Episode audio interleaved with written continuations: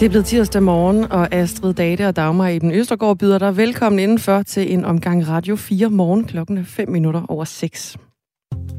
I dag begynder de helt store forhandlinger om, hvordan velfærden skal se ud i Danmark til næste år. Kommunerne og regionerne mødes med regeringen for at forhandle om, hvor mange penge de kan bruge på ældre, skoler, hospitaler og handicapområdet. Vi får et bud på, hvor der skal spares til næste år. Vi skal også tale om valgplakater. Tænk nyt. Stem nej til krig.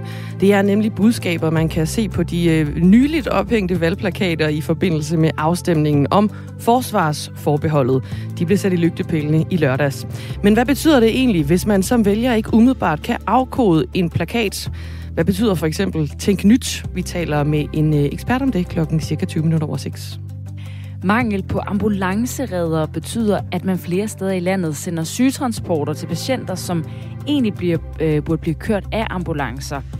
Det lyder fra flere fagforeninger, vi har talt med her på Radio 4, og det går ud over patienterne, fordi der er en forskel på ambulancereddere og sygetransportpersonale. Sidstnævnte må nemlig ikke give medicin eller behandle patienterne. Vi skal tale med en redder fra en sygetransport, der har oplevet blandt andet at skulle hente et 5-årigt barn med et brækket ben, som han ikke måtte give smertestillende medicin. Vi skal også tale om en aftale, der blev indgået i går, som betyder 100 flere ansatte på landets fødegange. Og i øvrigt så skal aftalen jo sikre bedre vilkår for fødende kvinder. Jordmødrene, de har stået i forreste række og mærket presset ude på fødeafdelingerne. Så hvad siger de egentlig om den her nye aftale? Vi taler med formanden for jordmødrene klokken cirka 6:15. Og hvad siger du til det, vi taler om i Radio 4 morgen i dag? Skriv ind til os. Nummeret er 1424. Klokken er 6:07. Godmorgen og velkommen indenfor. I dag starter forhandlingerne om finansieringen af ældreplejen og folkeskolerne, hospitalerne og handicapområdet. Det, man kalder økonomiforhandlingerne, starter nemlig i dag, når finansministeren mødes med repræsentanter for kommuner og regioner, som stiller krav til, hvor mange penge de vil have af staten til næste år. Arne Ullum er chefredaktør på nichemediet NB Media. Godmorgen. Godmorgen. Hvilke områder kommer forhandlingerne særligt til at dreje sig om? Altså hvis vi ser på kommuneområdet, som er det største af områderne jo, så er det enkelte regnestykke, det er, at det, at der kommer flere børn og ældre, det koster cirka 1,2 milliarder. Og så er der en opdrift, som det hedder, altså større udgifter på handicapområdet, fordi der bliver flere personer med handicap, og i nogle tilfælde bliver behandlingen også dyrere, og det koster cirka 800-900 millioner kroner. Og det, der så er udfordringen, det er, at regeringen har brugt en meget stor del af det, der hedder det økonomiske råderum, og derfor har den kun 1,2 milliarder ekstra til kommunerne. Og det vil sige, at man skal i løbet af forhandlingerne blive enige om, hvor skal man spare de cirka 800-900 millioner kroner, der så mangler.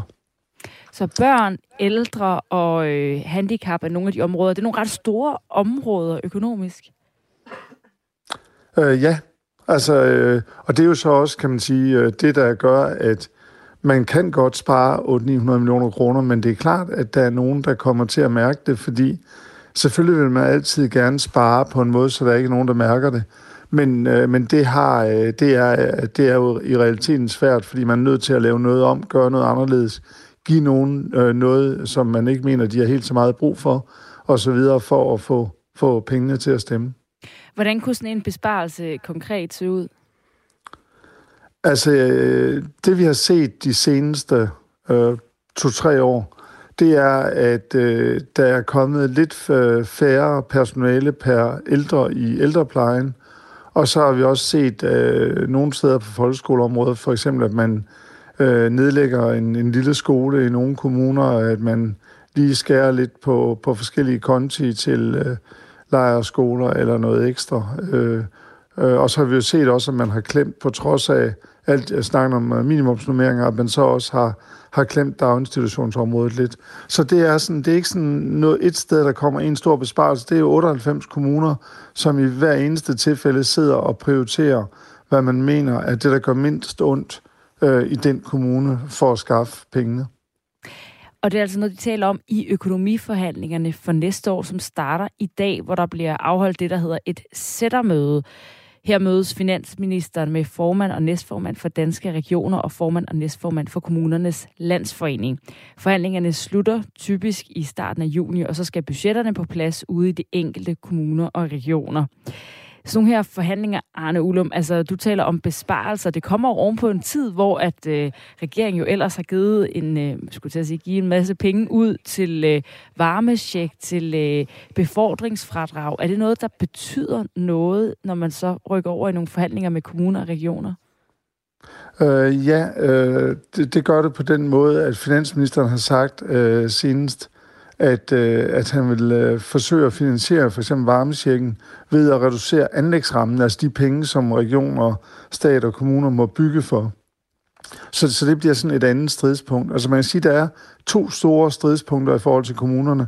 Det ene, det er, at mens kommunerne de ligesom fremlægger det regnestykke, jeg fortalte om før, og siger, at vi skal spare, og det er vi nødt til at sige ærligt til danskerne, så siger, og vil kommunerne her regeringen skal vedgå, at det bliver en periode med besparelser, ikke kæmpestore, men besparelser på det kommunale område. Og regeringen siger ligesom, at når vi har givet jer til demografien, så må I klare resten uden at spare. Og det er den store konfliktpunkt, derfor vil vi også se, at mens regeringen siger, at vi forbedrer velfærden, så siger kommunerne nej. Det her, det bliver besparelser, og det er sådan en kamp om hvad det er, man skal fortælle danskerne. Og så er det andet store punkt, det er simpelthen på anlægsområdet, hvor regeringen vil skære på anlægsområdet, dels for at skaffe penge til varmehjælp, og dels for at skabe plads i økonomien til den grønne omstilling og rykke den frem på grund af krigen i Ukraine. Så det er sådan de to store konfliktpunkter på kommuneområdet. Kunne man ikke forestille sig nogle kommuner, der vil være lidt træt af, at regeringen får lov at dele ud, mens de skal spare? Jamen det er hele konfliktpunktet, det er, at regeringen hele tiden står og siger, det har de også gjort her i optakten til forhandlingerne, I får alle pengene til demografien, og så er hånden holdt under velfærden, som man siger. Og så siger kommunerne, jamen hallo, det er meget fint, vi får penge til de flere børn og ældre, men når vi samtidig skal bruge 800-900 millioner kroner for at sikre ingen uændret, men en svagt dårligere hjælp til personer med handicap, så er vi jo nødt til at tage de 800-900 millioner kroner et eller andet sted, og det ene sted, vi kan tage det, det er på folkeskole, ældreområde og daginstitutioner. Man kan selvfølgelig også altid finde lidt på administration og på lidt vej- og parkservice, men i de store træk samlet sig at tage pengene, og dermed er der ikke uændret velfærd. Og det er den konflikt, vi vil komme til at se. Og fordi regeringen sidste år med kommunernes øjne løb fra en aftale om, at man skulle vedgå, at der blev besparelser på grund af handicapområdet, jamen så er den konflikt her meget, meget hård i år. Og det vil sige, at vi vil se, at man kommer til virkelig at slåsse fra møde til møde omkring formuleringerne om, hvilken velfærd vil man love danskerne? Ja, for det er jo også et af de store spørgsmål, om kommunerne og regionerne kan presse penge nok ud af regeringen til at drive skoler, plejehjem, hospitaler lige så godt til næste år, som de gør i år. Tror du, det lander der? Nej, altså det er fuldstændig udelukket. Altså regeringen har simpelthen ikke pengene. De er brugt i de seneste 3 år. Så både kommuner og regioner har reelt affundet sig med, at de får cirka halvdelen af godt og vel halvdelen af den opdrift, der er i udgifterne, og resten, det skal findes ved besparelser. Altså, hvis vi lige tager regionerne, så er billedet lidt det samme. Demografien koster omkring 1 milliard, men så hele tiden, så kommer der nye behandlingsformer, som vi som borgere forventer, at hospitalerne tager i brug, ligesom vores nabolande, og det koster sådan i rundetal en 1 milliard kroner mere. Så det vil sige, at personalet ude på sygehusene, de skal løbe hurtigere og være mere effektive for cirka 1 milliard kroner, hvis man skal kunne fortsætte med at tilbyde de nye behandlinger, som vi alle sammen som borgere forventer. Så er det noget, alle danskere i alle kommuner kommer til at mærke? Jeg tror ikke, der er mange kommuner, som kan undgå, at de skal finde nogle penge nogle steder for at finansiere den her regning. Men altså, hvis man lige sætter det ind i et historisk perspektiv, så kan man sige, de besparelser, vi oplevede i kommuner især fra 2011 til 2018, det var mere end end de besparelser, der kommer nu. Så havde vi en periode på 2-3 år, hvor regeringen jo så brugte alle pengene på, at der stort set ikke var besparelser i kommunerne. Og nu vender vi tilbage til sådan halvdelen af det spareregime, der var under Thorning og VLAK-regeringen. Så det er faktisk ikke historisk store besparelser, men vi går fra, at der ikke var nogen besparelser, til at der nu igen kommer sådan løbende besparelser på kommuner og regioner. Arne Ullum, tak fordi du var med i Radio 4 Morgen, chefredaktør på nichemediet NB Media, som altså var med her for at snakke om de forhandlinger, der starter i dag i Finansministeriet, når han mødes med repræsentanter for kommuner og regioner og taler om, hvor mange penge de skal have af staten til næste år under økonomiforhandlingerne. Klokken er 6:16. Du lytter til Radio 4 Morgen. I går var sejrens dag i Rusland. Og den russiske ambassadør i Danmark var egentlig blevet opfordret til at holde sig væk fra Bornholm, hvor han ellers plejer at dukke op for at markere den her dag. Men han dukkede altså alligevel op på den russiske kirkegård i Allinge på Bornholm. Det var Vladimir Barbin, som den russiske ambassadør hedder i Danmark. Han dukkede op på kirkegården for at lægge en krans ved et monument for de soldater, der døde på Bornholm under russernes tilstedeværelse her i 1945-46. Det er noget, som DR skriver. Det er altså en tradition, at han dukker op til en ceremoni på Bornholm. Men bornholmerne, de var jo ikke så glade for, at han skulle dukke op. Der er blandt andet en, der hedder Jens Voigt, som DR har talt med. Han har bedt ambassadøren om at blive væk i år, og han plejer ellers altid at dukke op til det her arrangement. Han sagde til DR, jeg mener, at russerne bør gå under radaren og lade traditionen passere i år, og sikkert i flere år fremover. Jeg frygter, det kan give ballade for krigen i Ukraine ved overskygge, at de kommer for at ære deres faldne soldater, siger Jens Voigt til DR. Han gik altså ikke under radaren, ambassadøren her i Danmark. Han dukkede op på Bornholm og deltog i det her. Det var altså et lille hurtigt arrangement, kan man sige. I Polen, der var det en anden historie, fordi der gik ambassadøren i hvert fald ikke under radaren. Det er Sergej Andreev, som var på vej for at lægge blomster på en kirkegård i hovedstaden Warszawa, da demonstranter hældte maling over ham.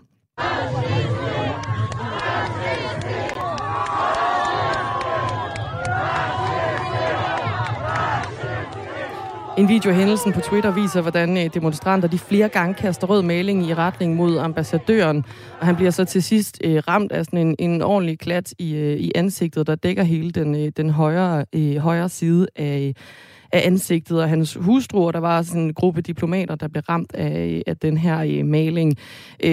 Rusland er selvfølgelig, man kan sige, det her det er jo i hvert fald en historie og billeder, som er gået verden over, den her ambassadør i Polen fra Rusland, som bliver kastet over med maling, eller overkastet med maling. Og Rusland, de er selvfølgelig stærkt utilfredse med, at ambassadøren i Polen blev angrebet. En talskvinde siger for den russiske regering ifølge BBC, nynazister har endnu en gang vise deres ansigt, og det er blodigt, siger Maria Zakharova. Ifølge demonstranterne selv, så skulle den her røde væske, som ligner maling, må vi antage, symboliserer de blodsudgydelser, som Rusland ifølge demonstranterne, de er ansvarlige for i invasionen af Ukraine. Det her det er en historie, vi også følger op på. Det var jo en stor dag for Rusland i går, og der var store forventninger også til, hvad der skulle ske, og hvad for nogle udmeldinger, der måske også kunne komme fra Putin. Flere havde i hvert fald spået om, at han kunne varsle en reel kriserklæring over for Ukraine. Men vi vender altså dagen, og hvordan det rent faktisk gik med Peter Viggo Jakobsen, som er forsvarsanalytiker ved Forsvarsakademiet, klokken cirka 7:07. Valgkampen om forsvarsforbeholdet er i fuld gang. Det kan man blandt andet se i gadebilledet, hvor der er blevet hængt valgplakater op i lørdags. Måske du også har lagt mærke til det derude.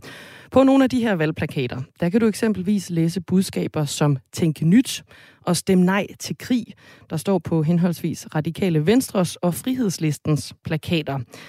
Men betyder det egentlig et ja eller et nej til at afskaffe forsvarsforbeholdet? Det kan man jo godt være i tvivl om, når man ser de her plakater. Jakob Holst-Mauritzen er partner i marketing- og brandingbureauet Holst-Mauritzen. Godmorgen. Godmorgen. Vi skal tale lidt om, hvad de her valgplakater de egentlig peger i retning af. Fordi hvis man ser de her to eksempler, så kan man godt komme i tvivl om, hvad de egentlig mener, man skal stemme ved valget den 1. juni. Hvad betyder det, hvis vælgere de ikke klart kan afkode, hvad der står på en valgplakat? Ja, så betyder det, at man forvirrer mere, end man gør noget klart. Og hvis man forvirrer mere, så kan man sige, så gør man det virkelig med skade, end man gør gavn. Og det er jo lidt, der er sjovt, fordi altså, valgplakaten som medie har jo været meget udskilt de sidste mange år. Både fordi folk siger, at det er fuldstændig ligegyldigt, valgplakater gør ikke noget for mig, det får mig ikke til at stemme på det ene eller det andet, og det er jo også noget klimasvineri, jeg gider ikke se på det, og bla bla bla bla. Men altså, en valgplakat kan faktisk stadigvæk noget. Problemet er bare, at man skal bruge dem rigtigt, for at de virker. Ja, hvad vil det så betyde, hvis folk de er i tvivl om, hvad en valgplakat peger i retning af? Hvad kan det betyde for stemmerne?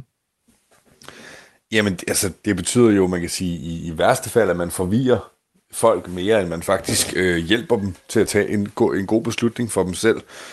Og man kan sige, at i de fleste tilfælde her, der tror jeg bare, det gør, at det ikke gør nogen som helst forskel andet, end at man, hvilket man trods alt også lige skal huske på, at man får signaleret til vælgerne, at der er valg. Så fordi altså, hver gang, at de her plakater kommer op i lygtepælene, så er der nogen, det går op for, at hovvendigt, der er noget valg lige om lidt, det må jeg hellere sætte mig ind i. Og det er også en del af effekten. Men hvis man gerne vil have folk til at stemme enten ja eller nej, så skal man måske gøre sig lidt mere umage, synes jeg, end man har set med de valgplakater, vi har oppe at hænge lige pt. Nu har vi nævnt en af Radikale Venstres valgplakater, hvor der står Tænk Nyt, skrevet med hvid skrift på en pink plakat. Og inden du lige får lov til at sige mere om den, så skal vi lige høre, hvad de vælgere, vi mødte foran plakaten, de sagde i går. Så tænker jeg, at ja, fuldstændig som det står. Tænk Nyt, måske, I don't know, innovativt, sådan nogle ting. Hvad tænker du om det i forhold til forsvarsforbeholdet? Ja, godt spørgsmål. Der ved jeg virkelig ikke, hvad jeg tænker. Jamen, det betyder en plakat, der siger, tænk nyt. Det taler vel til, at man skal tænke over noget, men hvad? Det er jo et godt spørgsmål. Så mere præcis tror jeg ikke, jeg kan komme på det. Jeg tænker, at den opfordrer os til at tænke nyt omkring vores sikkerhedssituation, ikke også? Omkring det her forsvarsforbehold, ikke også? At nu, når Putin er gået ind i Ukraine, så synes jeg, det er vigtigt, at man står sammen i Europa.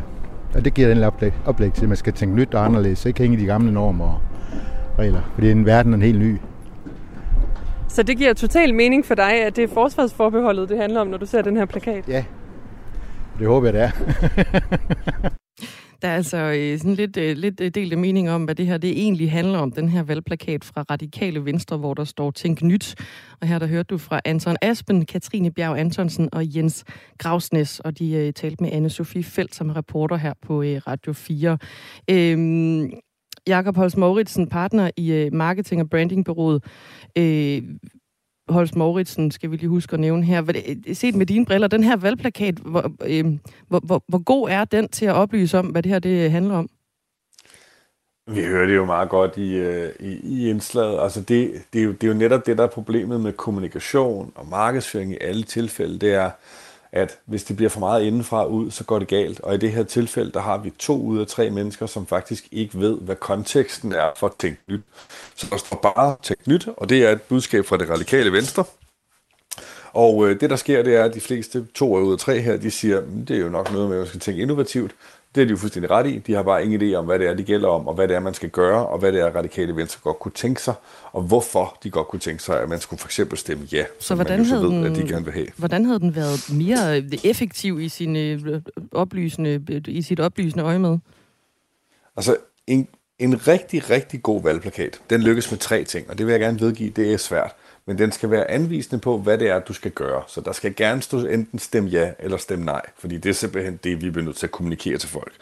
Derudover, så må den meget gerne kunne påvirke en eller anden form for følelsesmæssig reaktion, så man kan mærke det helt nede i maven.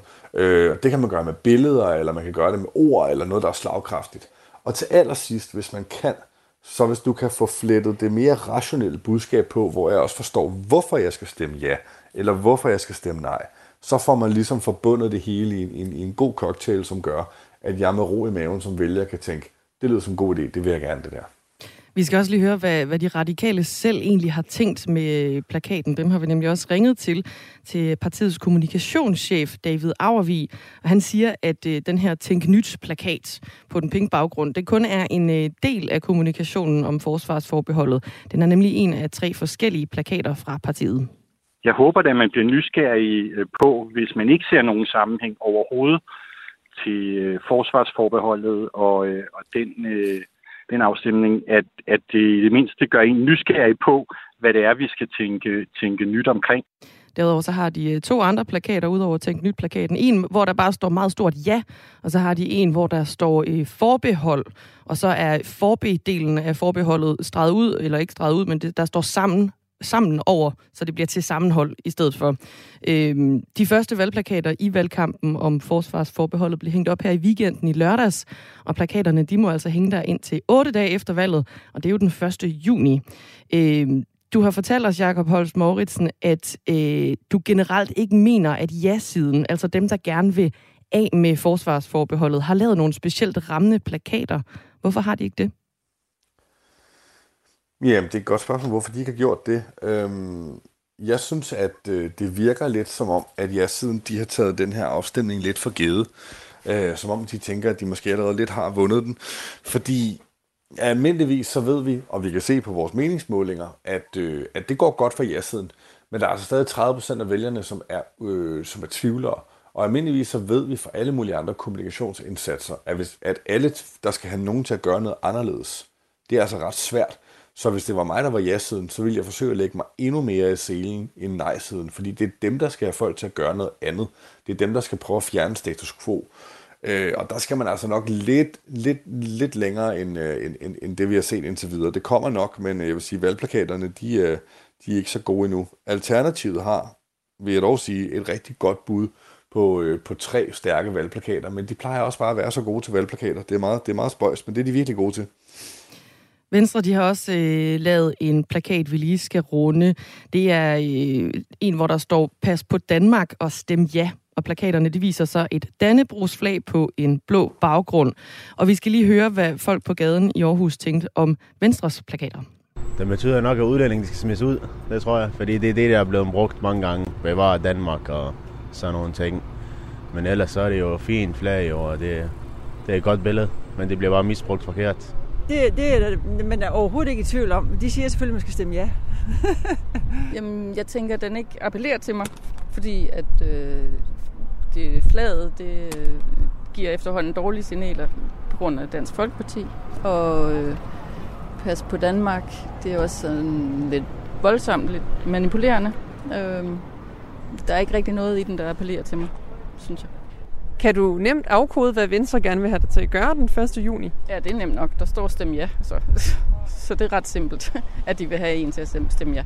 Det sagde Abdul, Marianne og Louise til Anne-Sophie Felt her på Radio 4. Jakob Holst-Mauritzen, hvad mener du om Venstres valgplakater? Er de kommet i mål med nogle af den her, altså en del af den her 3-trins-raket, du talte om?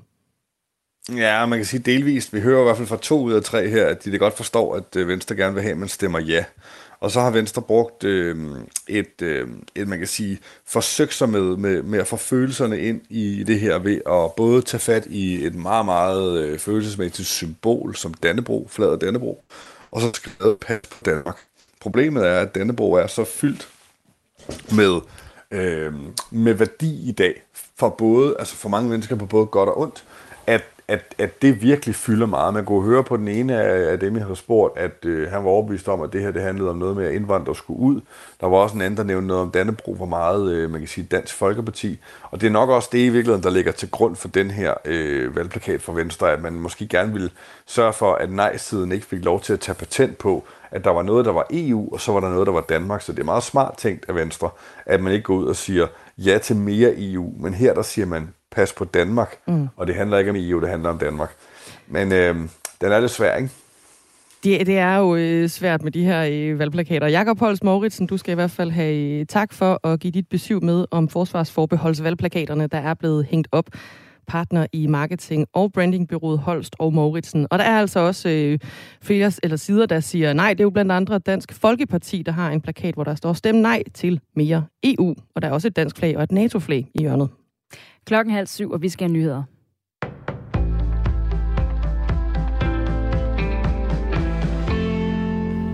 250 lærlinge og nyuddannede svende har skrevet under på et fælles opråb, som de kalder lærlingeoprøret. Det skriver Politiken. Thomas Sand fortæller. Lærlingene og svendene kritiserer, at erhvervsuddannelserne har for dårlige forhold, blandt andet for gammelt værktøj. Børne- og undervisningsminister Pernille Rosenkrantz-Teil forstår lærlingenes kritik. Erhvervsuddannelserne er blevet underprioriteret i årtier, og det sætter sig. Derfor kan jeg fuldstændig genkende billedet, siger hun til Politiken. 100 af underskriverne har delt historier om forholdene. Blandt andet fortæller Jimmy Ejli fra Vestjylland, at han bliver undervist på de samme maskiner, som hans far gjorde for 40 år siden. En elev på sejlmageruddannelsen fortæller ifølge Politiken, at uddannelsen mangler symaskiner og materialer. Ole Heinager, som er formand for Danske Erhvervsskoler og Gymnasier, lederne siger til Politiken, at skolerne sagtens kan lære eleverne det, som de skal, selv uden helt nyt udstyr. Men han mener også, at politikernes ønske om flere faglærte ikke stemmer overens med skolernes rammevilkår. Pernille Rosenkrantz-Teil siger til Politiken, at regeringen løbende vil øge kvaliteten på skolerne. De danskere, som er hårdest ramt af høje varmeregninger, fordi prisen på naturgas stiger, er også dem, som gennemsnitligt har nogle af de højeste indkomster i landet. Det viser helt nye tal fra Danmarks Statistik ifølge Information. Marie Mønster, der er professor i energisystemanalyse på DTU, kalder det positivt, at husholdninger med naturgas som opvarmningsform er nogle af dem, som kan bære de stigende priser. Det er dejligt, at størstedelen af dem, der bliver ramt, ser ud til at kunne klare det. Men det er vigtigt at huske på, at der stadig vil være nogen, som ligger under gennemsnittet og vil have problemer, siger hun til Information. I Danmark har langt de fleste fjernvarme som opvarmningsform i deres bolig. Det gælder lidt over 1,8 millioner husstande, mens omkring 400.000 bruger centralvarme med naturgas. Tallene fra Danmarks Statistik viser, at det er husholdninger med fjernvarme, som gennemsnitligt har de laveste indkomster. Det er også nogle af dem, der er mindst ramt af stigende varmeregninger. Dansk Fjernvarme oplyser til Information, at myndighederne vurderer, at ca. 86.000 husstande får fjernvarme, hvor fjernvarmen er produceret på mere end 65% naturgas. USA har set tegn på, at almindelige ukrainere under krigen bliver tvangsfjernet til lejre i Rusland. Det oplyser det amerikanske forsvarsministerium Pentagon. Jeg kan ikke sige noget om antallet af lejre eller hvordan de er indrettet, men vi har indikationer på, at ukrainerne mod deres vilje bliver bragt til Rusland, sådan siger John Kirby, der er talsmand for Pentagon. Det skriver nyhedsbureauet AFP. Kirby afviser at betegne deportationerne som etnisk udrensning med henvisning til, at det ikke er op til Pentagon at fastslå den slags. Men han siger, at der er rigelige beviser på russisk brutalitet under krigen. I 75 dage har Rusland brutaliseret den ukrainske nation og det ukrainske folk. Og hver gang du tror, at de ikke kan falde endnu dybere, så modbeviser de det, siger Kirby om den russiske krigsførelse. I dag får den østlige del af landet først sol, ellers bliver det skyet med regn vestfra, og regn når den østlige egne i eftermiddag. Temperaturerne lander mellem 10 og 18 graders varme, og så får vi let til frisk vind fra syd, som drejer til sydvest. Det var nyhederne her på Radio 4. Mit navn er Signe Ribergaard Rasmussen.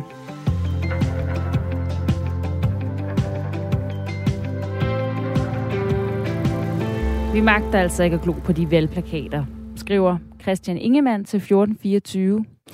Det er jo på historien om, at vi før nyhederne med Signe Ribergaard Rasmussen talte om valgplakater, der er blevet sat op i forbindelse med afstemningen om forsvarsforbeholdet. Der er en, der synes, de måske bare skal pilles hurtigst muligt ned igen. Derudover så er der også kommet en sms. Der er en, der spørger, er der nogen, der siger, stem nej? Godmorgen. Og ja, det er der. Dansk Folkeparti vil jo blandt andet gerne stemme nej til, at man afskaffer forsvarsforbeholdet. De har lavet en plakat, hvor der står, stem nej til mere EU. Så er der et dansk flag på, og så er der også et NATO-flag i hjørnet. Var det Nye Borgerlige? Nej, det er Dansk Folkeparti. Dansk Folkeparti. Og hvem ellers siger nej? Jamen, Nye Borgerlige stemmer også nej til forsvarsforbeholdet, altså til at afskaffe forsvarsforbeholdet. Marianne, hun spørger i hvert fald, hvor ved man, hvor Nye Borgerlige står med henhold til folkeafstemningen? Og nu har jeg lige været inde på deres hjemmeside, der står, når man går ind på deres, den del om forsvarsforbeholdet, så står der, svaret er et styrket NATO. Det er der, Danmark skal fokusere sin indsats i samarbejde med de andre lande i NATO-alliancen. Der er intet vundet for Danmarks sikkerhed nu i at ophæve forsvarsforbeholdet. I bedste fald koster det bare flere penge uden at gøre nytte, lyder det fra Nye Borgerlige på deres hjemmeside. De stemmer også nej til at afskaffe det. Tak til sms'erne på 1424. De er velkomne her i Radio 4 Morgen, hvor vi er i fuld gang med 3 timers overflyvning på nyhedsstrømmen. Heriblandt en ny aftale om 100 flere ansatte på landets fødegange. Det er en aftale, der er blevet indgået for at sikre bedre vilkår for fødende kvinder. Jordmøderne har stået i forreste række og har mærket presset ude på fødeafdelingerne. Vi skal høre, hvad de siger til den nye aftale om et kvarters tid. Inden det, så skal vi til manglen på ambulancereddere. Landet over mangler de nemlig ambulanceredderne. Og det får nu vagtcentraler flere steder til at sætte sygetransporter ind i stedet for ambulancer. Og det har konsekvenser for patienterne. Sådan lyder det fra 2 fagforeninger, som repræsenterer redderne, 3F og Reddernes Fagforening. Sygetransportredderne, de har nemlig ikke de samme kompetencer som ambulanceredderne. For eksempel har de ikke lov til at give medicin. Ifølge Reddernes Fagforening, der sker det næsten dagligt, at en sygetransport henter en patient, i stedet for en ambulance henter patienten. Og det kan skabe nogle uheldige situationer for patienterne, lyder det fra Reddernes Fagforenings formand Kim Hammershøj. Det er nemlig ofte patienter, der kræver medicinsk behandling, som sygetransportredderne kører med. Og de må altså ikke give medicin. Det er jo for det første almindelige til skadekommende mennesker, som har brækket arme eller ben. Eller det kunne også være cancerpatienter, som er stærkt forkvalmede, som vil have godt af noget anstændig medicin forud for en transport. Jonas Frederik Engelsen er sygetransportredder i Region Midtjylland, og en af dem, der har oplevet at blive kaldt ud som erstatning for en ambulance. Godmorgen. Ja, godmorgen til jer. Fortæl os lige, hvad det er for nogle situationer, du har stået i. Jamen, det er faktisk lidt ligesom Kim han nævner. Det er blandt andet ved brækkede lemmer, altså arme og ben. Det kan også være kol i forværing. Jeg har også været ude til, hvor patienten simpelthen har haft det så dårligt, at vi blev nødt til at rekvirere en ambulance, men så for at vide, at der er simpelthen ikke nogen, vi kan tilkalde, så I er simpelthen nødt til at køre med vedkommende. Og så har man faktisk selv derpå måtte starte en ildbehandling med konference med en læge, som vi jo i princippet ikke burde gøre, men det har også været et tilfælde, at vi ikke har blevet nødt til at gøre. Og hvad er det for et tilfælde, altså hvor man er nødt til at gøre det alligevel? Jamen, i det her tilfælde, der var det, hvor vi ikke, altså de mente ikke, vi var så langt fra det pågældende sygehus, så det mente, at det kunne vi blive nødt til at køre med vedkommende. Og jeg prøver så igen at forklare mig på, at det går ikke. Vedkommende har svært ved at få luft, og vi har ikke rigtig noget at kunne give eller gøre med andet end ilten. Og den ilt, vi har, den må vi kun give til folk, der har ildbehandling i forvejen. Så jeg må simpelthen ringe op til lægen, der sidder på vagtcentralen den pågældende dag, og simpelthen konferere med vedkommende og spørge, om det er i orden, at jeg giver noget ildbehandling så undervejs, når nu der ikke kan komme en ambulance. Og man kan sige, det er jo det skud i tågen, fordi jeg ved jo ikke, om det virker, fordi jeg har ikke noget, jeg kan måle med eller måle på. Og det synes jeg, det er jo tankevækkende, at det ikke kan lade sig gøre. Hvordan er det for dig at stå i den situation? Jamen, det er jo ret ubehageligt, fordi jeg kan jo hverken gøre til eller fra, hvis der nu går noget galt. Og den anden sag i det der, jeg vil jo gerne gøre det allerbedste for patienten som muligt. Og det bedste for patienten i de tilfælde her, det havde jo netop at være at få den gule, altså akutambulancen ud og få den rigtige behandling, som vi så ikke har kunne blive vedkommende. Du har også haft en oplevelse med en 5-årig dreng. Vil du ikke også fortælle, hvad der skete der? Jo, jamen det var en tur, vi kaldte ud til en 5-årig dreng, som efter meldingen skulle have et muligt brud, men var egentlig ikke særlig påvirket af smerter. Vi kører så derud og kan så konstatere, at det er jo så det stik modsatte, der egentlig foregår derude, at vedkommende er stærkt smertepåvirket og højst sandsynligt har et brud på benet. Jeg kalder os op og beder om, at vi skal simpelthen have en ambulance ud hertil. Og for så også igen at vide, jamen det kan simpelthen ikke lade sig gøre. Alt er optaget, og der kan gå rigtig lang tid, før der er nogen ledige. Så det er hurtigst det, der er simpelthen, at I får vedkommende fragtet ind. Og så må vi jo simpelthen i samarbejde med forældrene prøve at få trøstet den bedre dreng, og så få ham ind i bilen, og så må vi simpelthen trille med meget, meget forsigtig afsted ind mod sygehuset. Og den sad der i mig lidt tid efterfølgende, fordi jeg synes da ikke, at det er i orden, at folk skal ligge og have ondt, uanset om det så også er børn eller voksne. Har de ondt og skal have smerte med smertedækning, så skal de have smertedækning. I et svar til Folketingets sundhedsudvalg i januar, der oplyste sundhedsminister Magnus Heunicke, at der manglede 202 ambulanceredder og paramedicinere på landsplan. Sygetransporter har i modsætning til ambulancer til opgave at transportere ikke-akutte patienter, der skal ligge ned under transporten, men som ikke kræver sundhedsfaglig behandling eller sundhedsfaglig overvågning undervejs, eller som i det tilfælde, som Jonas Frederik Engelsen lige nævner, for eksempel smertestillende. Redderne har typisk en 20-ugers uddannelse og må ikke give patienter medicin, hvor ambulancereddernes uddannelse varer mere end 4 år. Og jeg taler altså med en af redderne, Jonas Frederik Engelsen fra sygetransportredderne i Region Midtjylland. Hvordan har du det nu med at skulle køre de ture, som du egentlig ikke har kompetencerne til, også når du har haft de her oplevelser? Jamen, det har jeg det jo ikke sådan super godt med. Og jeg vil da stadig den dag i dag sige fra, hvis det er, jeg mener, det er noget, der er virkelig, virkelig er slemt. Men desværre oplever vi bare ofte, at vi simpelthen får den tilbage igen. Jamen, der er ikke nogen ledige, og så føler man nogle gange lidt, at man skal ud i noget, hvor det er simpelthen hjertet, der begynder at være problemet, før vi får biler ud.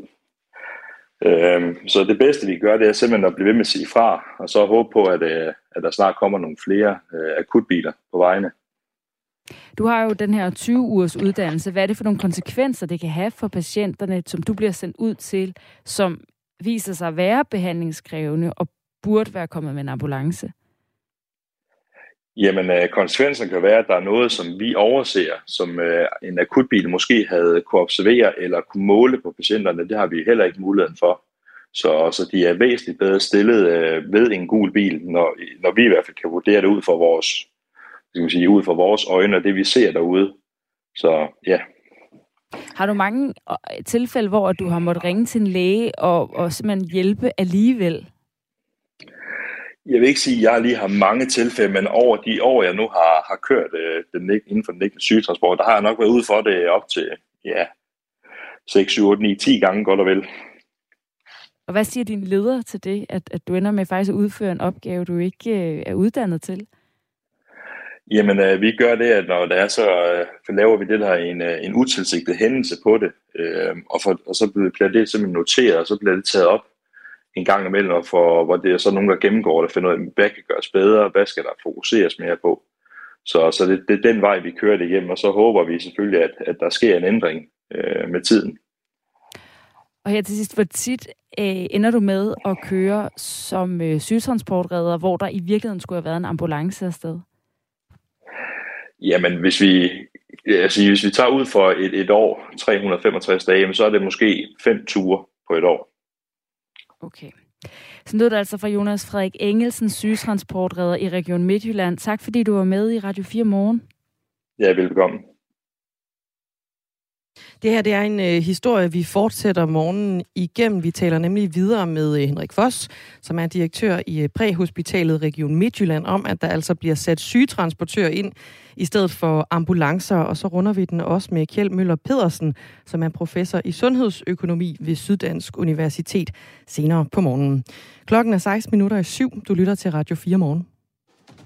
Det Blå Hjørne er Radio 4's nye debatprogram med de mest markante borgerlige stemmer. Jeg er fløjtende ligeglad med, hvilken farve folk har. Der er mange blå partier, og de langer også ud efter hinanden. Hvordan i alverden kan det være i Danmarks interesse ikke at give sig selv den mulighed? Er de overhovedet enige om noget? Det trigger det? Mig, fordi lad mig nu lige tale ud. Og hvad ved de egentlig i Det Blå Hjørne? Jeg føler en større forpligtelse til at hjælpe ukrainerne, og jeg har også en større lyst til det. Lyt til Det Blå Hjørne i vores app. Radio 4 taler med Danmark. Presset er Netflix egentlig? Det spørgsmål kan man altså godt stille sig selv, efter de nu skruer abonnementsprisen op. Gør de det? Yes. Nå, det har jeg ikke engang lagt mærke til. For selvom at Netflix jo netop har haft sin allerstørste succes nogensinde med den sydkoreanske serie Squid Game. Nå ja, Squid Game. Og den var god. Ja, præcis. Og ligger generelt mange nye store film og serier til sine de her 222 millioner brugere. Så er aktien alligevel faldet med 25% på en måned, og der er flere analytikere, der nu stiller spørgsmålstegn ved, om streaming overhovedet er så god en forretning, som alle har troet. Det skriver Politiken. Det er en god forretning, hvis man er en af de eneste aktører, men der delme kommer meget konkurrence til os. Lige præcis. Netflix står nemlig i skarp konkurrence, og vælger jo så alligevel at skrue prisen op i Danmark og placere sig som en af de dyreste streamingtjenester herhjemme. Det betyder, at et standard Netflix-abonnement, som det hedder, hvor man kan streame på 2 enheder, det stiger fra 99 kroner til 114 kroner om måneden. Og et premium, hvor man kan være flere, der streamer, der stiger det fra 129 til 149. Og der er altså en lektor i film- og medievidenskab på Aarhus Universitet, Jakob Isak Nielsen, der siger til Politiken, at Netflix har skabt sig en stærk position som den første og i mange år førende streamingtjeneste i Danmark, men at markedet lige nu er under stort pres, fordi der er måske en mætning på vej. Den er her ikke nu, men den bevæger sig mod den, siger Jakob Isak Nielsen. Jeg er stadig sulten. Hvornår sætter de priserne op? Kan vi sige noget om det? Jeg kan ikke lige sige præcis, hvornår det sker. Det er blevet meldt ud. Det kommer. Og de har en forklaring selv, Netflix, der hedder, at det er fordi, der er så mange, der deler en konto og deler et kodeord. Altså, de har 222 millioner brugere, men de mener faktisk, de har 100 millioner mere, fordi man låner en konto og nogle andre og sådan noget. Det kender man måske godt lidt til.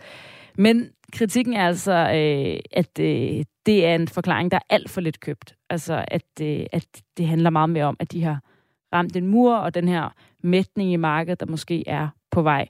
Og også fordi, at i årets første 3 måneder i år mistede Netflix omkring 200.000 af sine kunder på verdensplan, og forventer selv, at nedgangen fortsætter. Ved man noget om, hvor de springer hen, alle de her 200.000 kunder?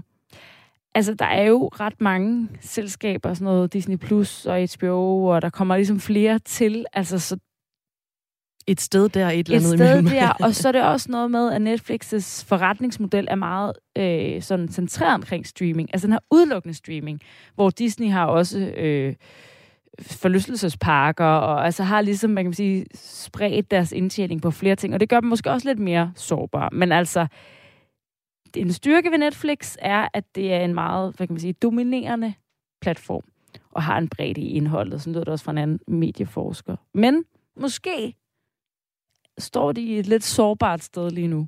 Et vadested for Netflix. Vi må afvente og se, hvor det lander henne, om de rent faktisk er så presset, som nogle ting i hvert fald kunne pege på.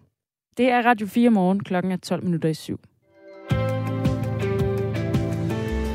Efter historier om blandt andet akutte kejsersnit og om fødende, som sendes rundt til andre fødeafdelinger på grund af ressourcemangel, blev der i går indgået en ny politisk aftale på fødselsområdet.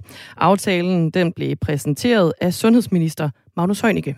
Vi ved, at fødselsområdet har i lang tid været hårdt presset. Masser af historier ude fra fødselsområdet, både fra medarbejdere og fra fødende, som rapporterer om, at der er i den grad, og har været lang tid, et behov for et løft. Nu kommer der et løft til fødselsområdet, og der er mange enkelte elementer i aftalen, som er langsigtet og, synes jeg, er god.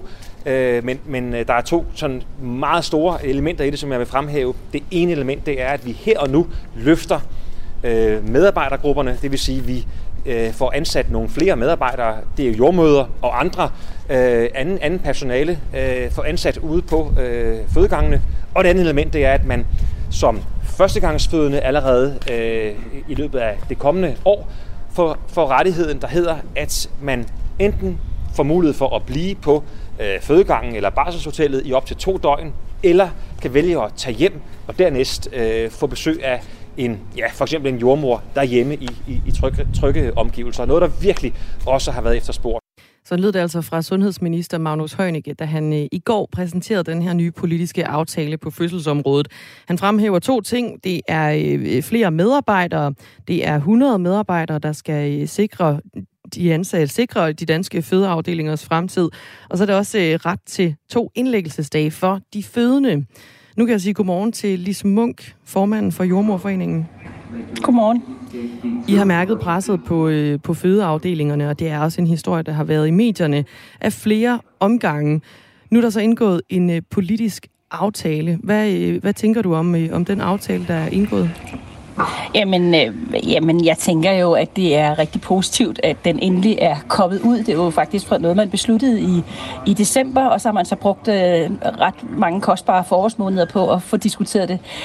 Så det er dejligt, at nu de endelig er her. Så tænker jeg, normeringer, det er helt klart noget af det, vi har peget på. Grunden til, at man ikke kan sikre kvinderne en god omsorg, og at der er nogle kvinder, der bliver flyttet i aktiv fødsel, det har jo været, fordi at der ikke har været medarbejdere nok. Og så den sidste ting, som Heunicke ikke nævner, men som også er rigtig, rigtig vigtig, det er, at de faktisk har afsat penge til løn, bonus, tillæg, for både at kunne rekruttere medarbejdere og helt klart også kunne fastholde jordmøder på de regionale arbejdspladser. Så er du overordnet set bare tilfreds, Lis Munk? Jeg synes, at vi har taget et rigtig, rigtig vigtigt og stort skridt. Vores beregninger siger, at vi ikke er i mål, altså at der er brug for flere medarbejdere, hvis vi rent faktisk skal kunne leve op til den omsorg og pleje og behandling, som vi faktisk lover vores kvinder. Så vi er ikke i mål, men det er et rigtig godt skridt i den rigtige retning. Der kommer 100 flere ansatte på de danske fødeafdelinger, lover den her aftale. Hvad siger jeres regnestykke, der skal til, for at det går op? Jamen, vores regnestykke siger, at vi nok har brug for det dobbelte, altså 200 flere jordmøder.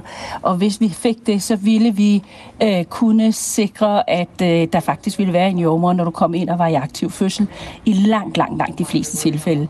Der har været sådan en retorik om, at grunden til, at man flyttede på kvinderne, det var fordi, der var peaks, altså rigtig mange fødsler samlet på en dag, og det har der jo selvfølgelig også været, men vi har vist, at det jo ikke kun enkeltstående tilfælde, det er faktisk næsten en tredjedel af årets dage, hvor vi ikke er medarbejdere nok på arbejde i forhold til de fødende, der er. Så vi mener egentlig, at der er brug for betydeligt flere. Det er det, der kunne opnås nu, og så er der jo faktisk i den her aftale også lagt penge til at prøve at få regnet på, jamen er det rigtigt, det Jordmorforeningen siger? Altså hvad er det egentlig for en normering, der skal til for at kunne levere den sundhedsydelse, som man lover borgerne? Jeg skyder lige ind her, Lis Munk, formand for Jordmorforeningen, at grunden til, at man kan høre lidt rumsteren i baggrunden, der giver en meddelelse over en højtaler, så det er fordi, du sidder i en lufthavn lige nu og er på vej undervejs. Jeres regnestykke, nu siger du også, at der skal kigges på, hvordan I er kommet frem til de 200, om det er retvisende. Hvad ligger der i det regnestykke, at I er kommet frem til 200 flere ansatte frem for de 100, der nu engang er undervejs med den nye aftale? Ja, altså vi har grundlæggende startet med, at man tager, der er nogle anbefalinger på svangerområdet, som Sundhedsstyrelsen laver. Hvor mange besøg skal man have? Hvad for noget fødselsforberedelse har man brug for? Hvilket barselstilbud skal der være? Og så også lige omkring fødselen, at vi ved, at det har enormt positiv og præventiv effekt, at man har en kontinuerlig nærværende jordmor under fødselen. Og det har vi ikke mulighed for at give alle i dag. Og det er de beregninger, vi har lavet. Hvis vi skulle kunne give sikre kvinderne, ikke alle dage, men måske 85% af årets dage, at der så faktisk var medarbejdere nok på arbejde, jamen så skulle vi op på de der 200 flere jordmøder på landsplan. Om det så, at alle de her 200, der skulle finansieres fra finanslovsmidlerne, eller om der også er noget, der kan finansieres fra regionernes budget, det vil jeg ikke gøre mig klog på, men det er mere i den størrelsesorden, som vi har brug for. Jeg ridser lige op, hvad aftalen den går ud på. Partierne bag, de vil altså sikre de her 100 flere ansatte på de danske fødeafdelinger, og det er jo blandt andet jordmødre. Jordmorforeningen, de vil gerne have 200 flere ansatte, i stedet for de bare 100. Der er også afsat ca. 80 milliarder kroner over en 3-årig periode, som skal sikre en rekrutterings- og en fastholdelsespakke, hedder det. Den skal stoppe en medarbejderflugt, der især jo har præget fødegangene i hovedstadsområdet. Aftalen den vil også give førstegangsfødende ret til 2 dages barselsophold på hospitalet efter fødslen. Hvis den fødende så ikke ønsker at blive på hospitalet, så kan man i stedet for have ret til et hjemmebesøg. Og retten til de her 2 dages ophold skal så vidt muligt træde i kraft allerede i år for de førstegangsfødende. Lis Munk, formand for Jordmorforeningen. Hvis førstegangsfødende, de skal kunne blive længere på hospitalet, efter de har født, bliver der så ikke bare endnu mere travlt for jordmøderne? Jo, det kan du sige. Altså, nu er det her barselstilbud jo faktisk meget forskelligt, hvis du tager rundt i landet. Der er nogle steder, hvor det har været alt for skrabet, hvor man har sendt kvinder hjem 4 timer efter fødslen. Og det kan være fint nok, hvis man er klar til det. Men der er også nogen, der helt klart har følt, at de ikke har været klar til at tage det skridt, og nu skal vi bare hjem og tage vare på vores lille barn selv.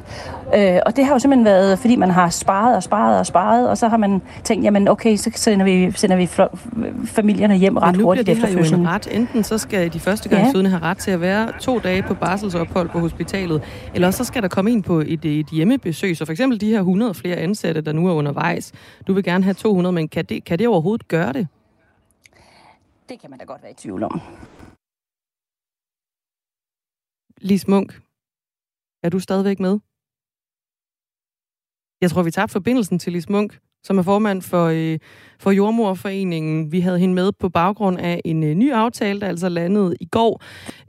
Det er jo blandt andet efter historier om akutte kejsersnit og fødende, som sendes rundt til andre fødeafdelinger på grund af ressourcemangel. Der blev indgået en ny politisk aftale på området i går. Den betyder 100 flere ansatte på de danske fødeafdelinger, og så betyder den altså også en ret til 2 dages barselsophold på hospitalet efter fødslen.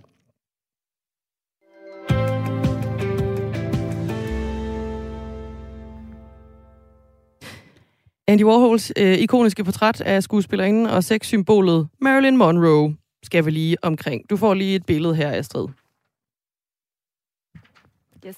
Hun sætter rekord. Det gør Warhol sådan set også.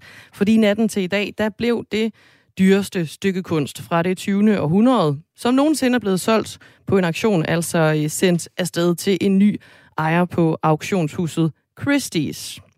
Det er den her velkendte afbildning i turkis, gul og pink, som blev lukket med et hammerslag på intet mindre end $195 million. Det er over 1 milliard danske kroner. Det er 1,37 milliarder danske kroner. Og det her maleri, det stryger altså ind på førstepladsen som det dyreste nogensinde fra det 20. århundrede solgt på en auktion, og det er et af 5 malerier, som Warhol han har lavet med Marilyn Monroe som et motiv. Portrættet, det er over en bred kamp, kan vi også afsløre, det suverænt dyreste Andy Warhol-maleri, som nogensinde er blevet solgt. Tidligere, der var det dyreste Warhol-maleri også dyrt, kan vi godt sige. Det beløb sig på 739 millioner kroner, og det var noget, der hed Silver Car Crash Double Disaster. Det blev solgt tilbage i 2013. Nu er der altså blevet slået ny rekord med 1,37 milliarder danske kroner. Det er vist sådan, at det er Pablo Picasso, der er blevet slået af tronen som det dyrest solgte kunstværk på en auktion nogensinde. Han solgte et billede, der hed Kvinder fra Algier, som i 2015 indbragte noget, der svarer til 1,26 milliarder dollar.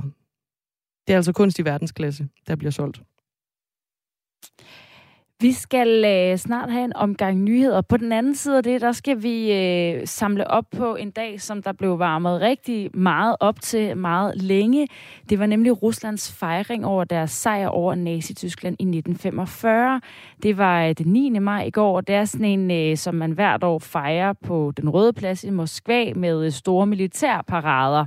Sådan en vigtig militær fejring. Og derfor så har den også samtidig været helt tilbage fra krigens begyndelse i Ukraine. Sådan en, først lidt en deadline for, det var her, at Rusland skulle have nogle form for sådan resultater, sejre i Ukraine, og senere sådan en skæringsdato, hvor der var spekulationer om, hvorvidt man ville optrappe krigen, hvorvidt man ville lukke krigen ned. Så der er blevet altså fulgt enormt godt med i, hvad Vladimir Putin sagde i sin tale i går på den her sejrens dag, som det hedder i Rusland. Og på den anden side af nyhederne, der skal vi altså høre fra Peter Viggo Jakobsen, forsvarsanalytiker ved Forsvarsakademiet, Hvad der så endte med at ske, hvad han endte med at sige, om der var noget, han hæftede sig ved. Ja, det var jo altså ikke kun i Rusland, det her det blev fejret. Sergej Andreev, ambassadøren i Polen, han gik også verden rundt i går sammen med Putin, fordi han blev overhældt med rød maling under en markering af den her sejrens dag i Rusland. Klokken den er 7, og nu er der nyheder.